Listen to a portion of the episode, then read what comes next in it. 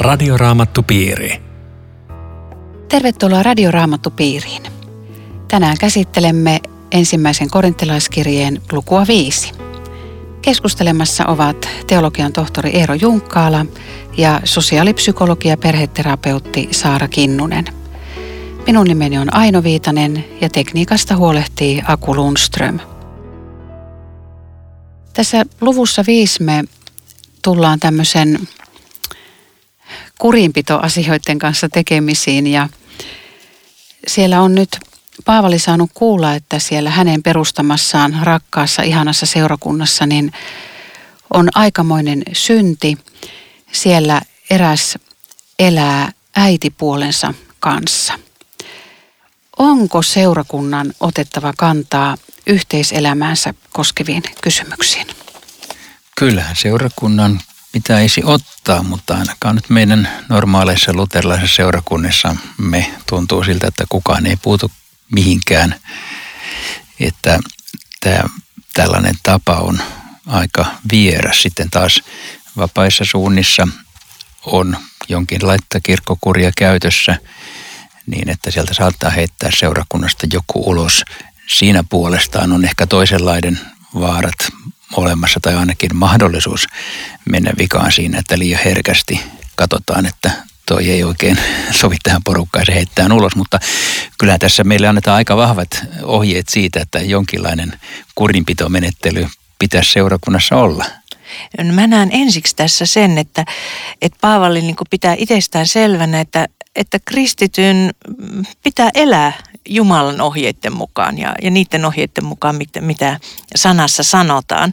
Ja että, että me ei saada niin ummistaa silmiä ja, ja eikä saa suvaita seurakunnassa semmoista, mikä, mikä on Jumalan sana vastaista. Mutta sitten todellakin tullaan siihen kysymykseen, että, että miten näihin pitää tarttua.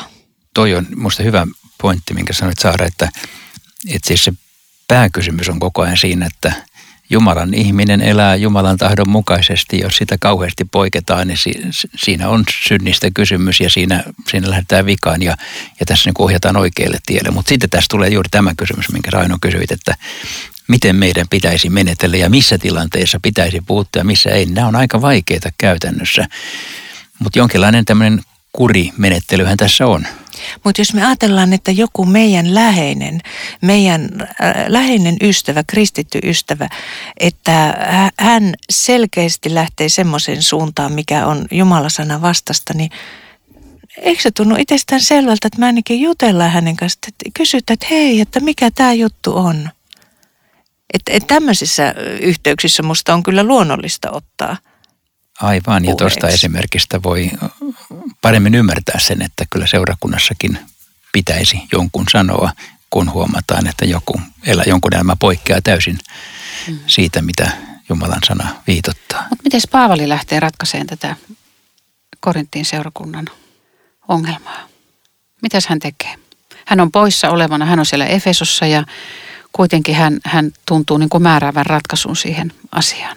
Ainakin hän edellisessä luvussa selvästi ilmoitti, että hän on tämän seurakunnan isä ja synnyttäjä, jolloin hänellä on auktoriteetti ja hän voi tehdä jotain sellaista, mitä tässä, tässä hän sitten kirjeitse tekee. Ja mä kans näen tämän, että, että Paavali tässä, kun hän tosi ankarasti äh, suhtautui, että tämä ihminen pitää niin kuin,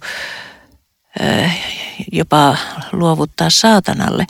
Kohta saat Eero kyllä sanoa, mitä tuo tarkoittaa, mutta mä kuitenkin siellä näen niin kuin tämmöisen niin kuin vanhemman isän ojennuksen ja, ja semmoisen isän äh, lainausmerkeissä kurinpidon ja rangaistuksen, joka tähtää oppimiseen. Niin kuin aina, ainahan niin kuin oikein kurinpidon tähtäin on se, että, että siinä opitaan niin kuin pitkällä tähtäyksellä, että niin kuin tässäkin jotenkin Paavali näyttää toivovan, että tämä ankara kurinpidollinen toimenpide johtaisi siihen, että tämä ihminen palaisi takaisin, näkisi, että, että mitä hän on tehnyt. Mutta hei, mitä sä ajattelet Mä, mä luen tuon jakeen no, viisi tähän joo. kaikille. Tuo mies on luovutettava saatanalle ja niin annettava hänen ruumiinsa tuhoutua jotta hänen henkensä pelastuisi Herran päivänä. Tämä on siis tosi visainen raamatun paikka, koska tuntuu hirveän vaikealta, että luovutetaan saatanalle ja on kuitenkin nyt seurakunnan jäsenestä eli kristitystä kysymys.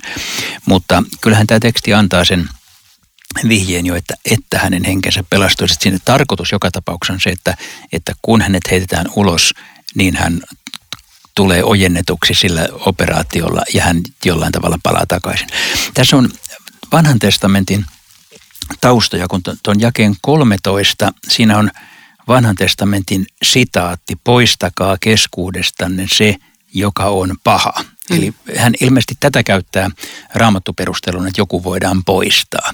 No sitten jos me katsotaan, mihin hän viittaa, niin se on viidennen Mooseksen kirjan 13. luvun kuudes jae, jossa puhutaan teitä yllyttäneestä profeetasta tai unennäkijästä ja sanotaan, että hävittäkää pahaa keskuudestanne, jolloin ajatus luultavasti on se, että jos joku, joka yllyttää väärään ja joka viekottelee muita, niin se on parempi, että se on, heitetään ulos, kuin että se sanotaan, että no joo, kiva, että sä oot täällä porukassa, vaikka sä ootkin väärässä. Että et siihen täytyy tehdä selvä, radikaali pesäero, et, ettei se houkuttelisi muita. Mä luulen, että tämä on ehkä se motiivi tällaiseen, jolloin perimmäinen motiivi on tietenkin saada hänet itsensä takaisin. Mutta toinen motiivi voisi olla se, että hän ei ole aiheuta hirvittävästi vahinkoa seurakunnassa.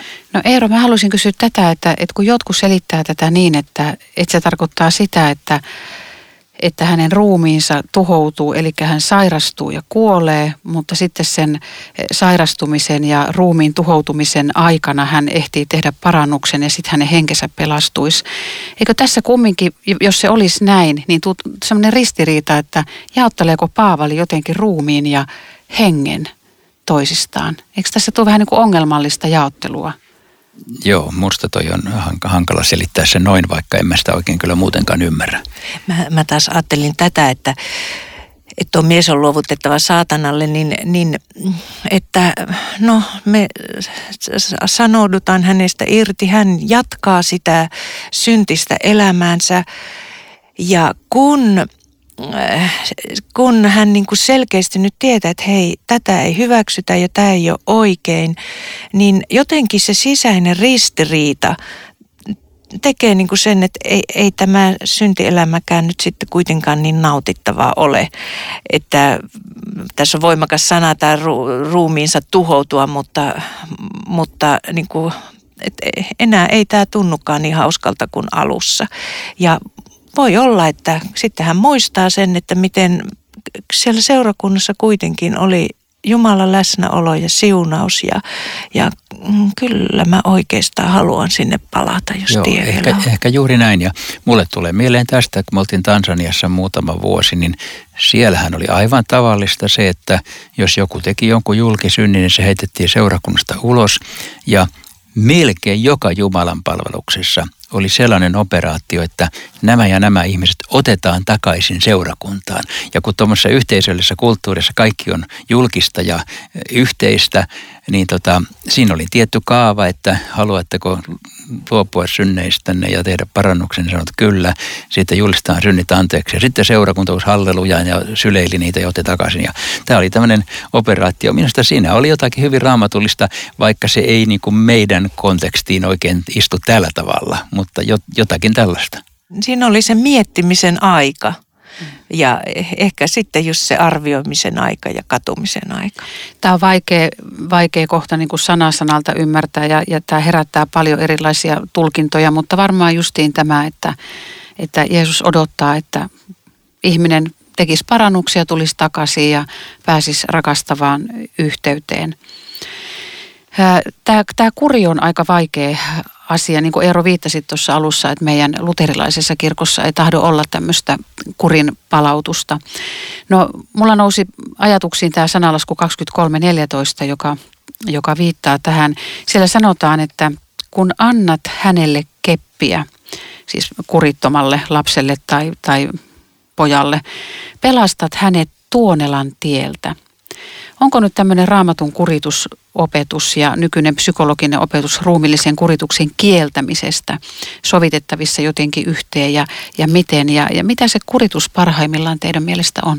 No saatatko oikein ison kysymyksen, kun tuossa puhuttiin, että ei ole muodikasta tämä kur, kurin pitäminen niin kuin seurakunnassa, niin kyllähän tämä ylipäätänsä tämä kuri-sana, niin sehän on muodista pois. Milloin te näette esimerkiksi kasvatuspuheessa käytettävän sanaa kuri, että, että, että pitää olla kuri. Tai sitten puhumattakaan sanasta kurittaa. Mä joskus katoin äh, alkukielestä, siis latinan kielestä, että mitä tämä sana kurittaa tarkoittaa. Se on tämä diskipere josta muuten tulee opetuslapsi. Disciple englanniksi ja, ja näin, että se on sama kantasana. Niin tällä kurittaa sanalla on tosi monta merkitystä. Opettaa, ojentaa, neuvoa, nuhdella, kasvattaa kuriin, rangaista. Siis jos me oikeasti ajatellaan nämä, opettaa, kasvattaa, ojentaa, niin tähän on kaikki sitä kasvattamista. Hmm. Mutta meidän korvissa se kuulostaa tältä, että, että se on keppiä.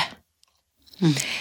Eli siis lapsia pitää kurittaa ja, ja Eli kasvattaa. Sehän on. Joo, ohjata, neuvoa. Ja sitä taustaa vasten mä ymmärrän kyllä että nämä keppipuheetkin täältä, että – siis että keppi, mä en tarkoita nyt tässä, että kepillä lyödään, vaan mä kun on sieltä maalta kotoisin, niin, niin kuin karjaa, karjaa niin kuin tielle ohjattiin, niin olihan meillä semmoinen keppi. Mutta eihän me hakattu niitä, vaan sillä niin kuin ojennettiin, että to, ei no, tonne. Mm. Ja joskus mä oon kuullut jonkun raamatuselittäjän puhuvan tästä, että kun, että joka vitsaa säästää vihaa lastaan, että, että vitsa, niin, niin – ennen vanhaahan, kun vasikat ja lehmät laitettiin laitumelle, niin, niin vitsat laitettiin sen kujan niin kuin, tai sen tien ympärille. Että et tässä on nyt se tie, mitä teidän pitää mennä. Taikka samoin kuin se vitsa, että pikkusen ojennettiin, että tonne. Niin, niin tämä musta sopii hyvin äh, niin kuin sekä Jumalasanan opetukseen että tämän päivän niin kuin tähän kurikasvatukseen, että, että lasten kasvatuksessakaan ei todellakaan tarvita keppiä eikä vitsaa, mutta kuria tarvitaan. Loistavaa. Toivottavasti monet kuulivat tämän radio-ohjelman. Tämä oli niin hyvä. Nyt mulla herää niin monia kysymyksiä. Pitäisi olla tekst, teksti uskollinen, mutta onko, onko yhteydestä pois sulkeminen oikea rangaistus? jos ajatellaan ihan maallista kasvatusta, niin muistan vaan aikanaan, kun kasvatustiedettä ja psykologiaa luin, niin luettiin myös Neuvostoliiton kasvatustava, kasvatustavasta, niin, niin siellä oli tämä poissulkeminen. Jos vaikka luokassa joku oli käyttäyty huonosti, niin opettaja niin kuin, mm, ei katsonut häneen päin. Se lapsi oli kuin ilmaa. Ja se, hänen niin kuin se paha olonsa siitä, että mut suljetaan ulkopuolelle, häneltä ei kysytty, niin, niin se toimi sitten sillä tavalla, että hän muutti käytöstänsä. Mutta mut tota, aika kova, kova rangaistus. Mutta siinähän näkyy se tavallaan se sama lainalaisuus, mitä nyt Paavali tässä viitosjakeessa ehkä viittaa, mm, että mm. ulos sulkeminen niin synnyttää kaipuun yhteyteen. Mm. Ja sitten jos siellä on niin kuin hyväksyvä seurakunta ottamassa vastaan, niin kuin sun Tansanian esimerkissä, niin, niin eh, eh, ehkä se ei silloin mm. niin kuin vahingollinen ole. Tämä on Radioraamattu Piiri. Ohjelman tarjoaa Suomen raamattuopisto. www.radioraamattupiiri.fi Jatkamme keskustelua ensimmäisen korinttilaiskirjeen luvusta viisi. Keskustelemassa ovat Saara Kinnunen ja Eero Junkkaala. Jäimme tuossa äsken siihen kurin, kurin pitämisasiaan. Meillä ei varsinaisesti luterilaisessa kirkossa ole tämmöistä kirkkokuria niin kuin ennen vanhaan. Ei kovin kauan aikaa ole siitä, kun kuitenkin oli jalkapuut, oli kirkonmäellä ja, ja jos joku sitten jäi kiinni jostakin synnistä, niin hänet laitettiin julkisesti siihen jalkapuuhun häpeämään. Jotenkin mietin tätä, että onko se ollut ihan raamatullista, että häpeän kautta on, on kuritettu. No jos me ajatellaan sitä aikakautta, niin ylipäätänsähän kurinpito vaikka kotona, niin kyllähän se kävi häpeän kautta. Se on ollut semmoinen alkeellinen tapa, tosi tuhoava tapa. Että mä ajattelen kyllä näitä kirkonmäellä häpeä joutuneita ihmisiä, että ei he ehkä koskaan siitä toipuneet niin kuin tasavertaiseksi kansalaiseksi, vaan heillä oli se häpeän leima ainakin omassa sisimmässä, että jos jotkut ihmiset unohtivatkin tähän häpeä rangaistuksen, niin, niin tämä rangaistuksen kokija kyllä muisti sen ja, ja tunsi niin kuin nahoissansa tätä häpeää. Niin tulee meille Jeesus ja se syntinen nainen, että eikö kukaan sinua tuominut? Ei en minäkään. Ja ne kaikki muut oli siitä jo hävinnyt ja sitten sit Jeesus jotenkin vapauttaa sen naisen. Että Je- Jeesus ei varmaan halunnut julkisesti häpäistä ketään. Ja Jeesushan oli siis todella hienotunteinen väärintekijöitä kohtaan ja, ja hänen suhtautumisensa ei sisältänyt hiventäkään tätä häpeää. Mutta jos me ajatellaan niin tämmöistä vanhakantaista kasvatusta, mitä ehkä meistäkin iäkkäämmät on aikanaan saaneet, niin kyllä me muistetaan monia tämmöisiä häpeällisiä kokemuksia, että, että siellä opettaja voi nolata toisten kavereiden edessä ja, ja, ja vanhemmat käyttivät tätä häpeän rangaistusta. Ja se on kyllä monella ihmisellä semmoisena taakkana ja varjona, että jotkut ihan niin kuin kuvaa, että he on tämmöisiä häpeä persoonia. Ja se on e, minusta erityinen tämmöinen suomalaisten kantama oikein vamma. Miten Saara on, voiko tämmöisestä kokemastaan häpeästä parantua? Kun häpeä on syntynyt ihmissuhteessa, eli että tullut häväistyksi niin kun suhteessa ihmisiin, joku on häväissyt ja muut on nähnyt sen, niin häpeästä toivutaan myöskin tietyllä tavalla ihmissuhteessa. Siis sillä tavalla, että mä jollekin ihmiselle, luotettavalle ihmiselle tai sielunhoitajalle kerron sen häpeän se on, se on, teettäkö, se on hirveän vaikea sanoittaa, että ihmiset saattaa sanoa, että mulla on joitakin häpeällisiä kokemuksia, että mä en voi niistä puhua ja sitten monta koko istuntoa on ja vasta sen jälkeen niin voi kertoa sen hävettävän asian. Ja, mutta se on parantava kokemus, kun se häpeä tulee täältä ulos. Se, miksi mä en ole kertonut sitä, niin sehän on ihan sitä, että jos mä kerron, niin tuoki hylkää, mutta ei toiki ajattelee musta, että ai tommonen se on. Mutta sitten kun mä saan kerrottua sen häpeällisen kokemuksen, niin tämä luotettava ihminen tai sielunhoitaja tai terapeutti, ei hän muuta sitä suhtautumista. Ja tämä on se parantava kokemus, että ai jaa, se suhtautuu minuun samalla tavalla niin kuin lempeästi ja hyväksyvästi kuin aikaisemminkin. Niin, niin tästä lähtee se paraneminen. Eli että se minä kuvaan uudelleen muotoutuminen, niin, niin tämä on se häpeästä toipumisen tie. Mun tulee ihana muisto tästä mieleen. Mun vanha kansakouluopettaja, joka on jo herransa luona, niin hän alkoi kirjoittaa mulle rakkauskirjeitä. Ja hän aina joka kirjeen loppu laittoi, että Jeesus rakastaa sinua.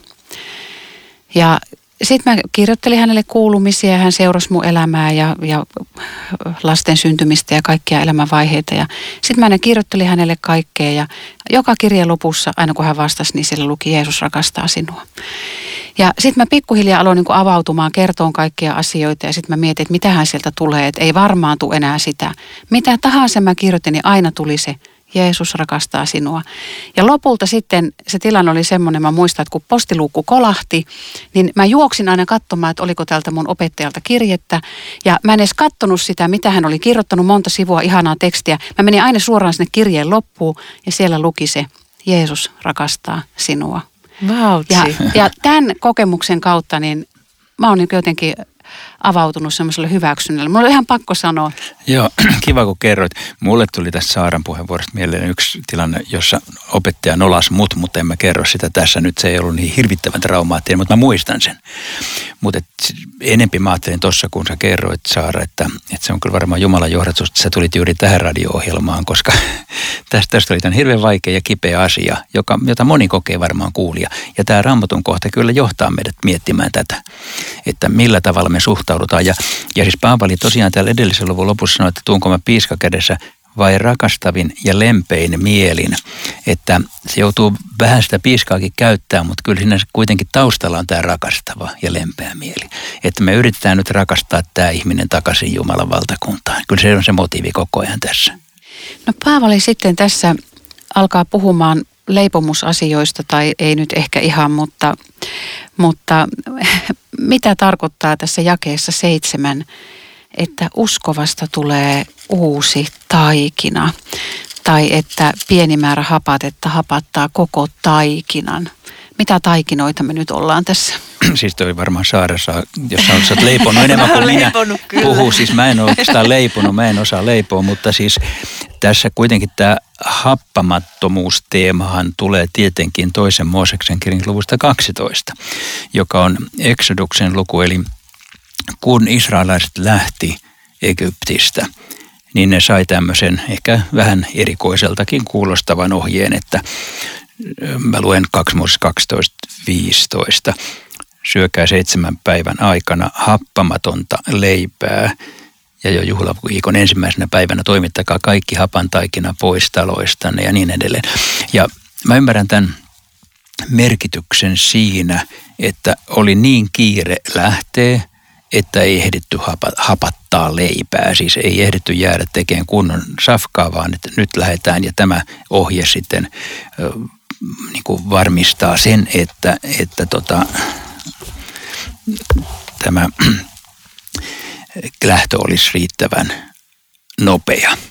Ja liitettynä tähän Paavalin opetukseen se voisi tarkoittaa sellaista, että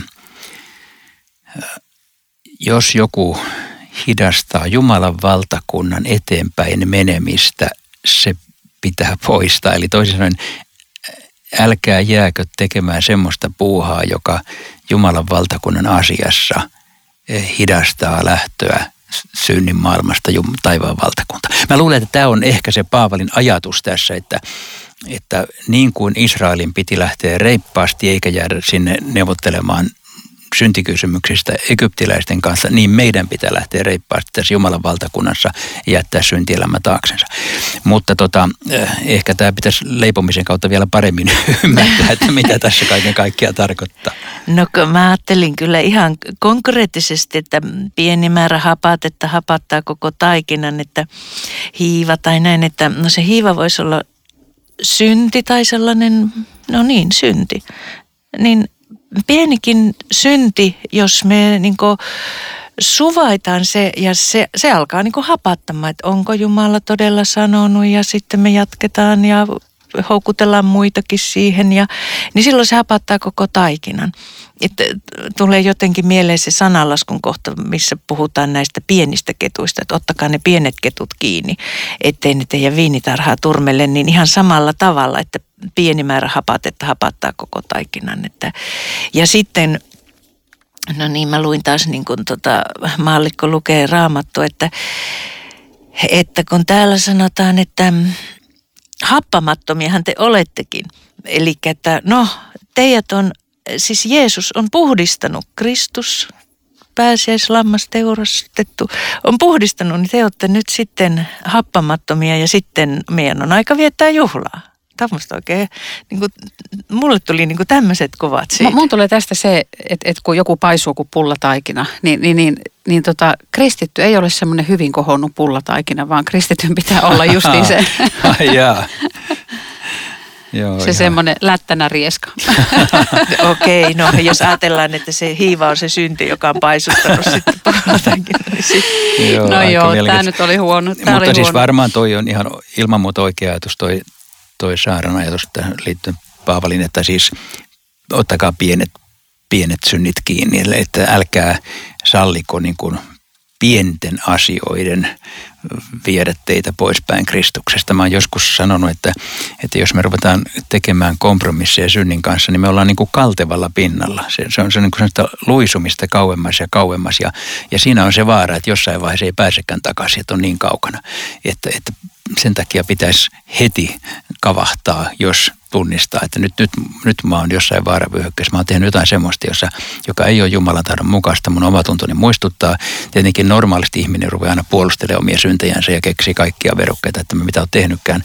Mutta jos sitä vähänkin tajuaa, niin, niin silloin pitäisi kavahtaa ja nopeasti Jeesuksen luokse selvittelemään asioita tai ihmisten kanssa, jos on, jos on selvittämistä. Sen takia minusta semmoinen meidän päivittäinen rukous voisi ollakin tämä, mikä psalmissa on, että tutki minua Jumala ja tunne minut ja koettele minua. Jos minun tieni on vaivaa vievä, niin ojenna minut. Että aina me ei itse edes nähdä ja tiedetä, mutta kun avoin, avoimia ollaan Jumalan edessä ja Jumalan puhuttelulle, niin No kenen kanssa me saadaan aterioida ja, ja tarkoittaako se yleensä ruokailemista vai, vai ehtoollisella käyntiä? Kenen, kenen kanssa meillä on lupa syödä ja, ja, ja kenellä on seurakunnassa lupa harjoittaa tämmöistä seurakuntakuria? Niin ainakin sen tässä Paavali sanoo selvästi, kun hän on niin heittänyt jonkun ulos, että en jakessa 10, jakessa 90, sanoin kirjasen, että teidän ei pidä olla tekemissä sivettömästi elävien kanssa. En tarkoittanut tämän maailman sivettömien ahneita riistäjiä tai epäjumalan palvelijoita, sillä silloinhan teidän pitäisi lähteä kokonaan pois maailmasta. Ja tässähän on tietenkin linjassa Jeesuksen kanssa, joka kyllä söi syntistä ja publikaanien kanssa. Että Jeesus antaa ihan huikean esimerkin siitä, että hän ei sulkenut syntisiä niin sanoakseni ja, ja kaikki, kaikkea maailman ihmisiä, oli niiden minkälaista elämäntavaa tahansa, niitä hän ei sulkenut pois. Hän meni niiden luokse, koska hän rakasti maailmaa. Raamatussahan on tässäkin vähän niin kuin kaksi erilaista merkitystä. Jumala rakasti maailmaa, mutta se on, että meille älkää rakastako maailmaa, mitä siinä on. Silloin maailmalla on eri merkitys. Mutta hei, eikö tässä me uskovaiset tehdä just päinvastoin, että me hakeudutaan uskovaisten seuraan ja, ja tota, meillä on vähän näitä ei-uskovaisia ja kuitenkin niin kuin, sinnehän meidän pitäisi mennä niin kuin Jeesuksen opetuksen mukaan ja, ja ystäviä siellä ja aterioida heidän kanssa. Juuri näin, että tämä antaa myöskin tämän haasteen meille tänään tämä teksti, että, että niin kuin Jeesus, menkää kaikkien luokse, älkää heittäkö ketään ulos. Radioraamattu piiri. Tässä oli kaikki tänään. Kiitos mukana olosta. Johdatko Eero meidät loppurukoukseen? Herra, kiitämme, että olemme saaneet pohtia näitä vaikeita asioita ja rukoilemme, että osaisimme oikealla tavalla kohdata sekä niitä, jotka ovat poikenneet sinun tahtosi tieltä, että kaikkia ihmisiä ympärillämme. Anna meille paljon sinun mielenlaatuasi ja sinun rakkauttasi. Aamen. Radioraamattupiiri. www.radioraamattupiiri.fi